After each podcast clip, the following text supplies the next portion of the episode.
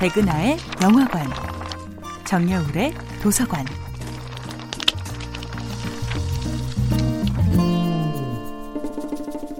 안녕하세요. 여러분과 아름답고 풍요로운 책 이야기를 나누고 있는 작가 정여울입니다. 이번 주에 만나보고 있는 작품은 제인 오스틴의 오만과 편견입니다. 엘리자베스는 그동안 자신이 무시하고 싫어했던 다하씨가 오히려 자신의 언니와 빅리의 사랑을 이어주기 위해 보이지 않는 곳에서 돕고 있다는 것을 뒤늦게 알게 됩니다. 한편 다하씨를 줄기차게 지치지도 않고 미워하고 있었던 엘리자베스는 다하씨의 갑작스런 청혼으로 인해 패닉 상태에 빠집니다.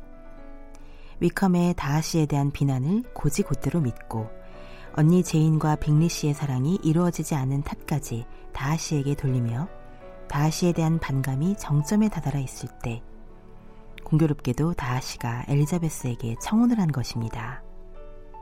자신의 대단한 지위나 재산 때문이 아니라 자신의 인격을 두고 대뜸 이판사판 맞짱을 뜨는 엘리자베스의 용기가 그의 얼어붙은 마음을 움직인 것입니다. 엘리자베스는 청혼을 거절합니다. 그녀의 거절로 인해 다하씨는 태어나 처음으로 누군가에게 거부당했다는 고통을 겪습니다. 그러나 그 고통은 그를 한층 성숙하게 하지요.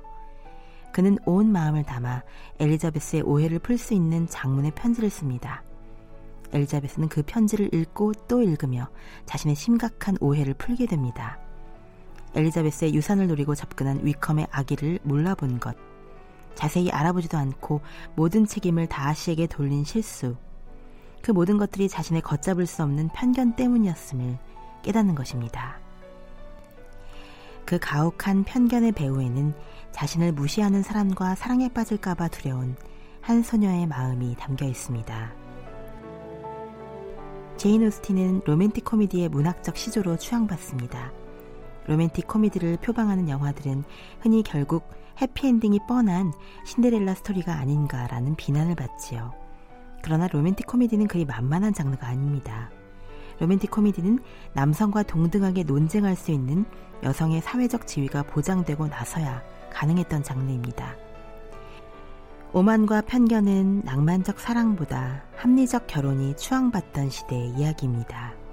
이 소설은 사랑이라는 프리즘을 통과해야 비로소 투명하게 드러나는 우리 자신의 오만과 편견을 통쾌하게 그려내어 전 세계인에게 여전히 뜨거운 감동을 주고 있습니다. 정여울의 도서관이었습니다.